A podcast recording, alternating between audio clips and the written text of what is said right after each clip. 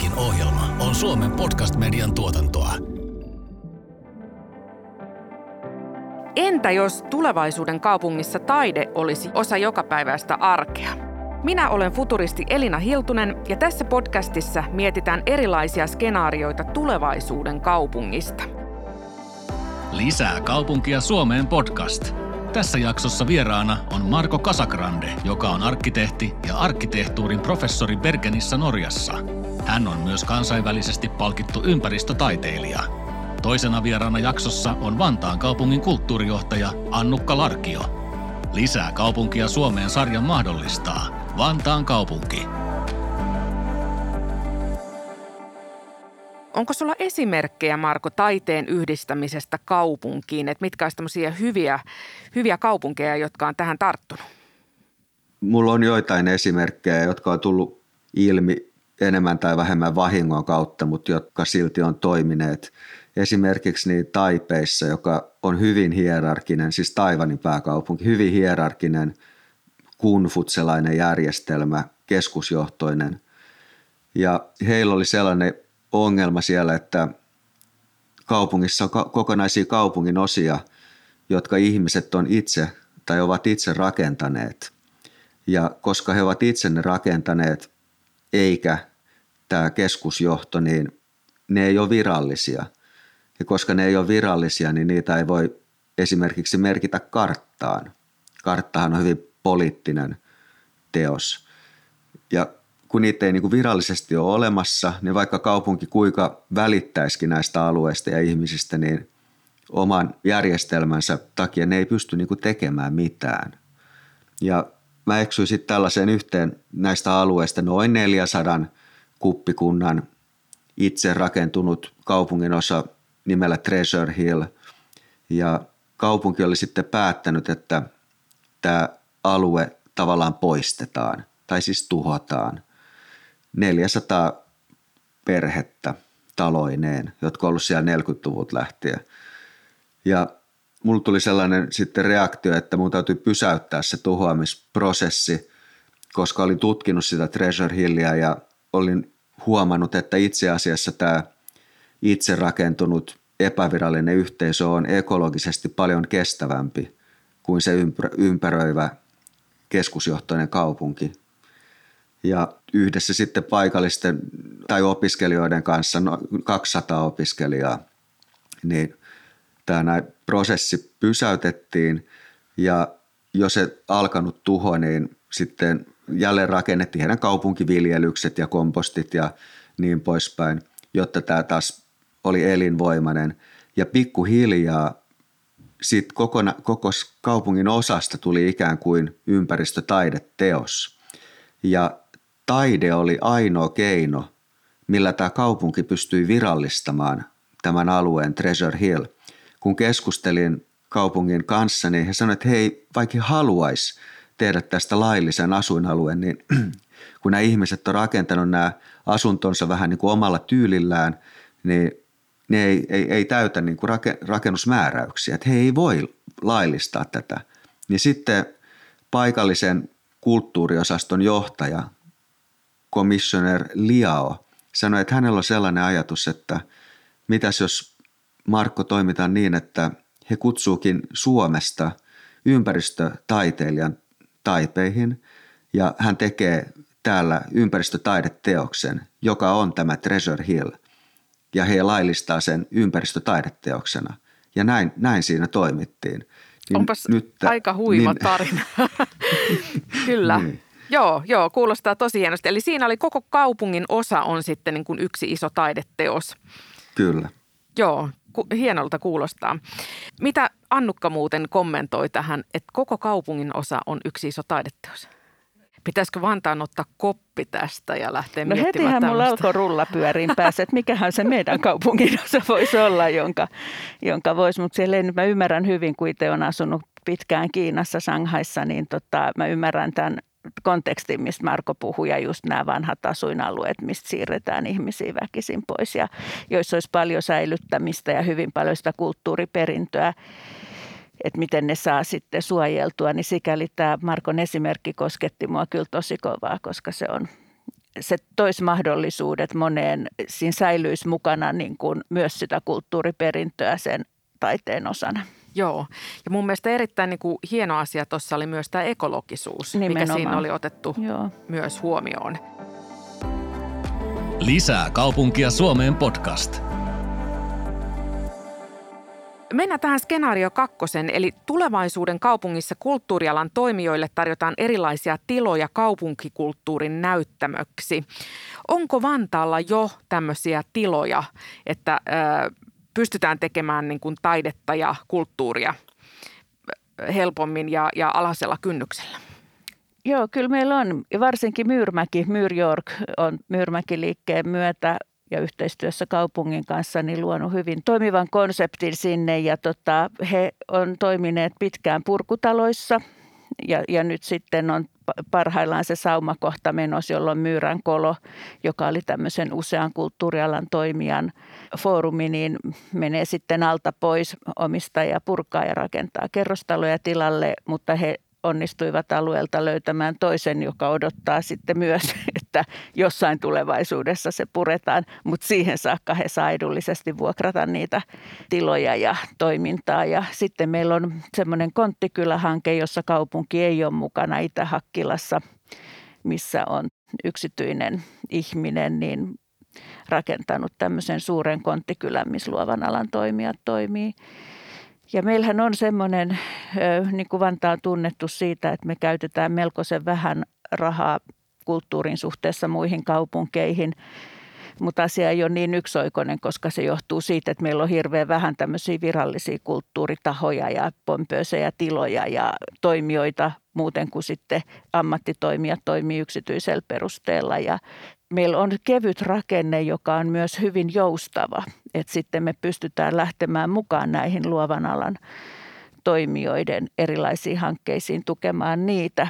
Ja nyt tällä hetkellä on tekeillä valmistumassa, siis sain eilen sen draftin luettavaksi, niin semmoinen laajempi kaupunkitasoinen, että mitä eri asuinalueilla olisi semmoisia tiloja, jotka voisi ottaa luovan luokan käyttöön – ja tota, se tulee olemaan varmaan nyt sitten seuraavien vuosien asia laajentaa sitä toimintaa muuallekin. Joo, mulle tulee mieleen tämmöinen esimerkki Keravalta. Se, on, se ei ole esimerkki sillä, että tarjotaan tiloja niin kuin kulttuuritoimijoiden työtiloiksi esimerkiksi, vaan tämä purkutaide se on aika kuuluisa esimerkki jo mun mielestä maailmallakin on siitä uutisoitu. Eli se on tämmöinen kerrostalo, johon on niin sanotusti päästetty taiteilijat aina, aina tekemään yhden huoneen tai huoneiston koristelemaan ja sitten lopulta puretaan tämä kerrostalo. Ja se on aika hieno uusi tapa tehdä taidetta ja se on ollut äärimmäisen suosittu. Mitä Marko, sulta kysyisin semmoista, että onko sulla jotain hyviä esimerkkejä, tai siis tuleeko mieleen hyviä esimerkkejä siitä, miten maailmalla olisi toteutettu tätä, että annettu tiloja kulttuuritoimijoille ja minkälaisia tiloja ja mitä, mitä on kaikkia kivaa maailmalla tässä suhteessa tapahtunut? No mä vähän jatkan jankkaamaan ton Taipein kanssa, koska se on se on hyvä esimerkki, jankka vaan. Monen muun paikan ohella minulle rakas. Niin tota, sieltä paikallinen kaupunginhallituksen kaupunkikehityksen osasto, Department of Urban Development, niin he oli hyvin otettu tästä Treasure Hill-projektista ja, ja sitten he kertoi sitten huolensa, että heillä on paljon muutakin tällaisia asioita, mitkä on täysin todellisia, mutta mihin he ei voi niin kuin virallisesti puuttua. Että tarvittaisiin tämmöinen niin kuin epävirallinen toimija, joka ikään kuin toimisi heidän mandaatillaan kyllä ja, ja jopa heidän rahoituksellaan, mutta sen täytyy olla niin kuin epävirallinen. Että et voinko mä perustaa tällaisen osaston, joka palvelee sitten kaupungin hallitusta. Ja tämä johti siihen, että yhdessä paikallisen rakennuskehittäjäfirman kanssa niin löydettiin yksi tällainen hylätty viisikerroksinen kerrostalo keskeltä taipeita. Ja, ja sen kaupunginhallitus ikään kuin sanoi, että okei, tämän voitte vallata. Ja se vallattiin ja sinne perustettiin tällainen itsenäinen tutkimuskeskus nimellä Ruin Academy, Raunio Akatemia. Ja tänne Raunio Akatemiaan tuli tutkijoita ja ammattilaisia ja opiskelijoita eri yliopistoista ja niin kuin eri disipliineistä, arkkitehtejä, maisema-arkkitehtejä, mutta sitten ihan biologeja ja humanistisista tieteistä, sosiologeja ja antropologeja. Ja, ja näiden kanssa sitten perustettiin työryhmiä, jotka alkoi käsittelemään näitä kohteita, esimerkiksi just nämä epäviralliset yhteisöt, mihin kaupunki ei virallisesti pystynyt puuttumaan ja tuottamaan sitten kaupungille tutkimusta ja uutta tietoa ja myöskin suunnitelmia, jotka oli kohdennettu näihin kaupungin meille esittämiin alueisiin, mihin he ei voineet puuttua. Ja niitä Raunio Akatemia sitten useamman vuoden ajan tuotti tälle kaupunginhallitukselle uutta tietoa ja ihan konkreettisesti pystyi sitten ihan auttamaankin näitä alueita ja ihmisiä, ketkä siellä elelee. Ja tämä kaikki perustui tämmöiseen niin kuin raunioon ja jonkun tyylin niin kuin akateemisen slummiin, joka perustettiin Ihana sinne. nimi, akateeminen slummi.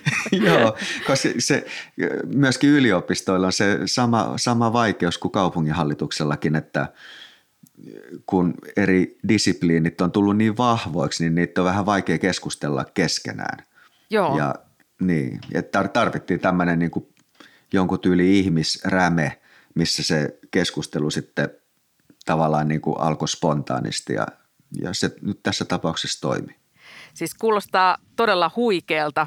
Mä jotenkin tykkään tuosta taivanilaisesta ajattelusta, että toisaalta pitää mennä niin kuin virallisia teitä ja toisaalta vaaditaan tämmöistä vähän anarkiaa, että virallisesti annettiin lupa vallata ja tämä on mun mielestä hauska. Mitä hei Annukka sanot tämmöiseen, niin kuin, tuleeko Vantaalle nyt tulevaisuudessa akateemisia slummeja tai ihmisrämeitä tai raunioakatemioita, mistä Marko tässä puhuu? Toivottavasti, että tota noin, niin mun mielestä tässä koko ajan kun jutellaan, niin päässä vilisee mahdollisuudet ja, ja ihan verkkokalvolla ne meidän eri asuinalueet, että et mun mielestä niin kun just Vantaa olisi todella hyvä maaperä tämän tyyppiselle toiminnalle ja joka toisi iloa ja eloa ja tota, loisi ihmiselle semmoista parempaa. Että sehän sen kaiken, että on se sitten julkinen taide tai yleensä se itse osallistuminen ja, ja tota, mukana eläminen ja tekeminen ja kuulumisen tunne ja merkityksellisyyden tunne, kaikki ne mitä tulee tämän myötä, niin tota, ne lisää kyllä sitä elinvoimaa alueilla. Ja tota, kyllä mun mielestä semmoinen niin kauan kuin anarkia ei ole väkivaltaista, niin se on kiinnostavaa. Mm. Että tota, et ihan, ihan hyvin, mutta mä mietin vain sitä, että kun meillä on niin kuin meidän toimijoiden kanssa tosi lämpimät ja hyvät välit, niin mikähän se olisi se ryhmä, joka lähtisi niin kuin anarkisoimaan, kun me yleensä sanotaan jees, jees kaikille, mitä, mitä tota ehdotetaan. Mutta onhan meillä vallattu Vernissa ja meillä vallattu tiloja siis aikoja sitten, josta on kehittynyt kukoistavaa kaupunkikulttuuria sitten myöhemmässä vaiheessa, että kiinnostavia esimerkkejä. Lisää kaupunkia Suomeen podcast. Otetaan tuo skenaario kolmonen vielä. Tulevaisuuden kaupungissa alueiden historian, kohtamispaikat ja yhteisöllisyys luovat vahvan kotikaupunki-identiteetin. Marko, ehkä niin kun, sulla on ollut tämä Taipei nyt hyvänä esimerkkinä, niin onko siellä tämmöistä kotikaupunki-identiteettiä ja jos on, niin miten se näkyy ja miten sun mielestä semmoista rakennetaan? Taipei on siinä mielessä mielenkiintoinen, ei varmasti ainutlaatuinen, mutta siitä huolimatta mielenkiintoinen, että se virallinen kaupunki on ikään kuin todellisen kaupungin taustalla. Että ihmiset käyttää sitä virallista kaupunkia niin kuin jonkunlaisena maastona, minkä päälle he luo sitten semmoisen oman aika epävirallisen ja spontaanin kaupungin, joka perustuu nimenomaan niin kuin kohtaamisille ja yömarketeille ja valtavat jotain seisovia rakennustyömaita ja tekevät niistä omia puutarhoja ja, ja niin poispäin. Että ne niin kuin koko ajan viljelee sitä kaupunkia, eikä ota niin kuin oletettuna, että, että se kaupunki on valmis. Että se on vain semmoinen niin tausta, mihin he liittää sen oman, oman tavallaan lihansa ja sitten se liha lähtee toimimaan siinä ja, ja siitä syntyy koko ajan jotain spontaania ja uutta ja inhimillistä ja, ja sellaista niin kuin hyvin käsin kosketeltavaa. Ja, ja kaupunki tietää tämän, että he, he pysyykin pikkasen siellä taustalla, että he on vain niin kuin infrastruktuuri, joka mahdollistaa tämän inhimillisen tason läsnäolon. Se, se on aika mielenkiintoista. Joo, aika kiinnostava tuo ajatus, että on vi- niin sanotusti kaksi eri tasoa, eli virallinen kaupunki ja sitten se todellinen ihmisten kaupunki, ja ne elää niin kuin vuorovaikutuksessa keskenään. Mitäs Annukka tähän liittyen, onko Vantaalla Vantaa-identiteetti vai onko siellä enemmänkin niin kuin kaupungin osa-identiteettejä, eli puhutaan vaikka Myyrmäki-identiteetistä, Tikkurila-identiteetistä, Aviapolis-identiteetistä. Miten siellä nämä asiat menee? No kyllä meillä on kaupungin osa-identiteetti tosi vahva ja kaupungin osat on kuin pieniä kaupunkeja, eroavat monessa suhteessa toisistaan. Ei, ei asteikolla hyvää, huonoa, vaan, vaan erilaisia. Ja sitten meillä on vielä niin kuin leimaavana tekijänä se, että vuoteen 30 mennessä joka kolmas vantaalainen on maahanmuuttaja. Eli meillä on, nyt jo puhutaan 111 eri kieltä, että miten me saadaan myös heidät – liittymään tähän kaupungin tarinaan ja tähän kulttuuriseen tarinaan ja kirjoittamaan sen oman halunsa, historiansa ja toimintansa tähän kaupungin struktuuriin. Ja sitten tietysti kun kulttuurista on puhe, niin tekee mieli mainita myös se, että, että kaikilla kaupungeillahan on juuret ja just niin kuin, että kaupunki ei ole koskaan valmis, niin kuin Markokin sanoi, mutta se niin kuin elää ja sen tulee elää ja kehittyä, mutta sitä kerroksellisuutta – sitä kulttuuriperintöä ei pitäisi tai se pitäisi kunnioittaa. Et harva ihminen tietää, että Vantaalla on asuttu vakinaisesti jo 10 000 vuotta sitten ja meillä on useita kivikautisia asuinpaikkoja, joiden sijainnit näkyy esimerkiksi kaupungin osien nimistössä. Ja ne on niitä asioita, jotka kiinnittää ihmisiä kaupunkiin, se kulttuurinen historia. Ja se tuo siihen sen pitkän jatkumon, mihin mä itse sitten voin vaikuttaa ja tuoda oman tarinani. Esimerkiksi tämmöisellä ajatuksella, että ensimmäiset vantaalaiset on ollut nimenomaan maahanmuuttajia, jotka on tullut vesiteitä, jääteitä pitkin Vantaalle. Ja nyt meille tulee maahanmuuttajia ihan samalla lailla, että se ei ole meille uusi ilmiö niin kuin kaiken kaikkiaan se, että se oman asuinalueen identiteetti vahvistuisi ja siitä se synnyttäisi tyyty, jos ei nyt ylpeyttä, niin tyytyväisyyttä siitä, että voin vaikuttaa, olen osa tätä aluetta, täällä asuu mun ystävät, kaverit, naapurit ja me voidaan yhdessä viihtyä ja tehdä kivoja juttuja. Voitko sä Annukka sanoa niin kuin erikseen Vantaasta ja Vantaan eri alueista, että esimerkiksi minkälainen identiteetti on Myyrmäellä, minkälainen identiteetti on Tikkurilassa, Kivistössä. Sä puhuit tuossa yhdessä vaiheessa Myrjookista, mikä oli mun mielestä aika hauska. Ja mun mielestä se nimi jo vähän niin kuin kertoo sitä identiteettiä, eli se on vähän tämmöinen elävä kauppapaikka. Niin, niin mites, minkälainen on Tikkurila, minkälainen on Aviapolis, minkälainen on Kivistö, Korso – Joo, no nyt nämä on ehkä sitten mun käsityksiä siitä, mutta tietysti mä oon ollut Vantaalla töissä vuodesta 1981, että kyllä mulla on aika hyvä tatsi siihen, mutta sitten kun katsoo kaupunkisuunnittelun näkökulmasta tulevaisuuteen, niin Myyrmäki tulee rakentumaan Myyrjorkiksi, että sinne tulee korkeita taloja ja, ja hyvin semmoista urbaania, urbaania olemista. Tikkurilla on enemmän ehkä semmoinen hallinnollinen kompakti kaupungin osa, jota rakennetaan nyt tosi vahvasti.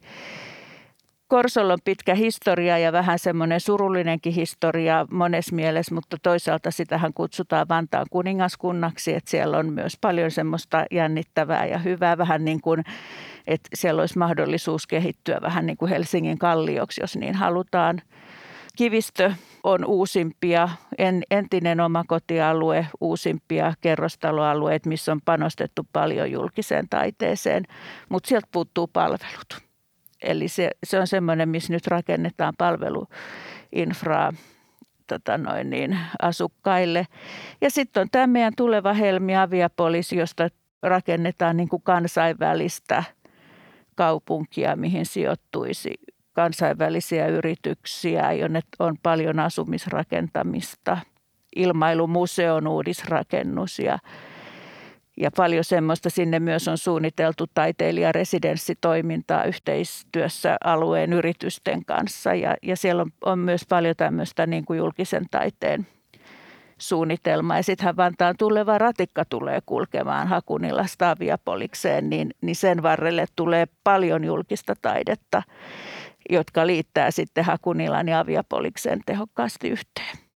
Voisiko se ratikka itsessään olla taidetta? Tuli vaan mieleen, kun Marko puhui tästä, että, että, että miten se kaupunki ja taide niin kuin yhdistyy siis sinänsä esimerkiksi tiet ja talot ja taide ja Kyllä varmaan siis hyvin paljon mahdollista, ainakin siihen on varattu taiteelle ihan merkittävä määräraha, että, että mahdollisuuksia on. Hyvä. Marko, semmoinen kysymys, että miten samaan aikaan pystyttäisiin säilyttää kaupungin tai kaupungin osan historia ja kuitenkin rakennetaan uutta? Tässä oli vähän näitä esimerkkejä, mitä sä puhuit taipeista, mutta onko tähän jotain semmoista hyvää kaavaa esimerkiksi? Mä olen insinööritaustalta, niin mä yritän aina etsiä kaavoja kaikkeen. Mahtavaa. On todella hienoa. Insinöörijoukossa. Kyllä, joo. No jotenkin mä näkisin sen asian sillä lailla, että niin kuin historia ja paikallinen tieto ja kulttuuria, että ne on kaikki niin kuin jonkunlaisia ilmentymiä ikään kuin kielestä tai jostain sellaisesta niin kuin elävästä tiedosta. Että et niin kuin historia ei voi olla irrallisena – kulttuurista tai siitä, mitä me nyt tehdään, koska silloin siitä tulee jotenkin niin kuin stabiili ja semmoinen niin kuin jähmettynyt. Ja jos se on sellainen niin kuin jähmettynyt, on se sitten historia tai saatikaan kulttuuri, niin silloin se ei ole enää elävä ja silloin se ei pysty enää niin kuin muuntumaan. Kuten niin kuin kielihän on hirveän hyvä esimerkki niin tiedosta ja miten me käytetään tietoa – koska kieli kehittyy koko ajan. Ja et, et jos se niinku kieli yhtäkkiä jämähtäisi eikä kehittyisi, että me puhuttaisiin niinku 70-lukua koko ajan, niin meillä menisi aika huonosti. Niin samalla lailla tämä historia ja kulttuuri ja mitä me tehdään nykyisin, niin ne on kaikki niin kuin samaa jatkumoa. Ja siinä tuleekin aika kova vastuu sitten, mitä rakennetaan, te- tehdään nytten – ettei se niin kuin stoppaa sitä jatkumoa, eikä väitetä, että okei, tämä oli nyt tässä, että tämä asuinalue on nyt valmis ja siinä se, vaan kyllä siihen kaikkeen pitäisi niin kuin jatkuvasti liittyä semmoinen tietynlainen niin kuin kompostointi tai jotain, että se kaupunki, kaupungin osa niin kuin kehittyy ja muuntuu ja sieltä tulee uusia energioita ja, ja siinä on niin kuin ihan luontevasti sitten nämä historia ja kulttuuri ja muut asiat niin kuin läsnä sitä kompostia. Eli vain muutos on pysyvää? No joo, kyllä se on niin kuin ihan elinehto, että uutta tietoa tulee koko ajan ja, ja, ja se perustuu kommunikaatioon. Ja kaupunki luo kyllä sellaisen mahtavan alustan potentiaalisesti niin kuin kommunikaatiolle ja uuden tiedon kehittymiselle. Kaupunkihan voi olla ihan niin kuin generaattori tai reaktori tässä tapauksessa. Joo, mä itse futuristina aina pidän kaupunkeja semmoisena niin kuin uusien innovaatioiden syntypaikkana, koska siellä ihmiset kohtaavat ja usein erilaiset ihmiset kohtaavat. Ja, ja tämä vuoropuhelu on juuri se, että joka synnyttää uusia ajatuksia ja uusia ideoita. Lisää kaupunkia Suomeen podcast. Mennään tuohon yhteenvetokeskusteluun, eli nyt jos kysyisin ihan lyhyesti, että kaikista kaupunkikehittämisen teemoista, ei vaan näistä, mitä me ollaan tässä puhuttu, vaan, vaan ihan kaikista kaupunkikehittämisen teemoista, niin mikä teidän mielestä on tärkein asia nyt, mikä pitäisi kaupunkikehittämisessä ottaa huomioon? Aloitetaanko vaikka Annukasta? Huhhuh. Tota, kyllä mä nostaisin kepin nokkaan siis asukkaat ja sen niin kuin, asukkaiden mukaan ottamisen ja yhdessä tekemisen meiningin ja, ja semmoisen niin kuin, kun kaupunki kehitetään. Mä en tarkoita, että meillä olisi semmoista, mutta, mutta mut kuitenkin niin kun välillä on semmoinen olo, että virkamies tietää aina kaikista parhaiten.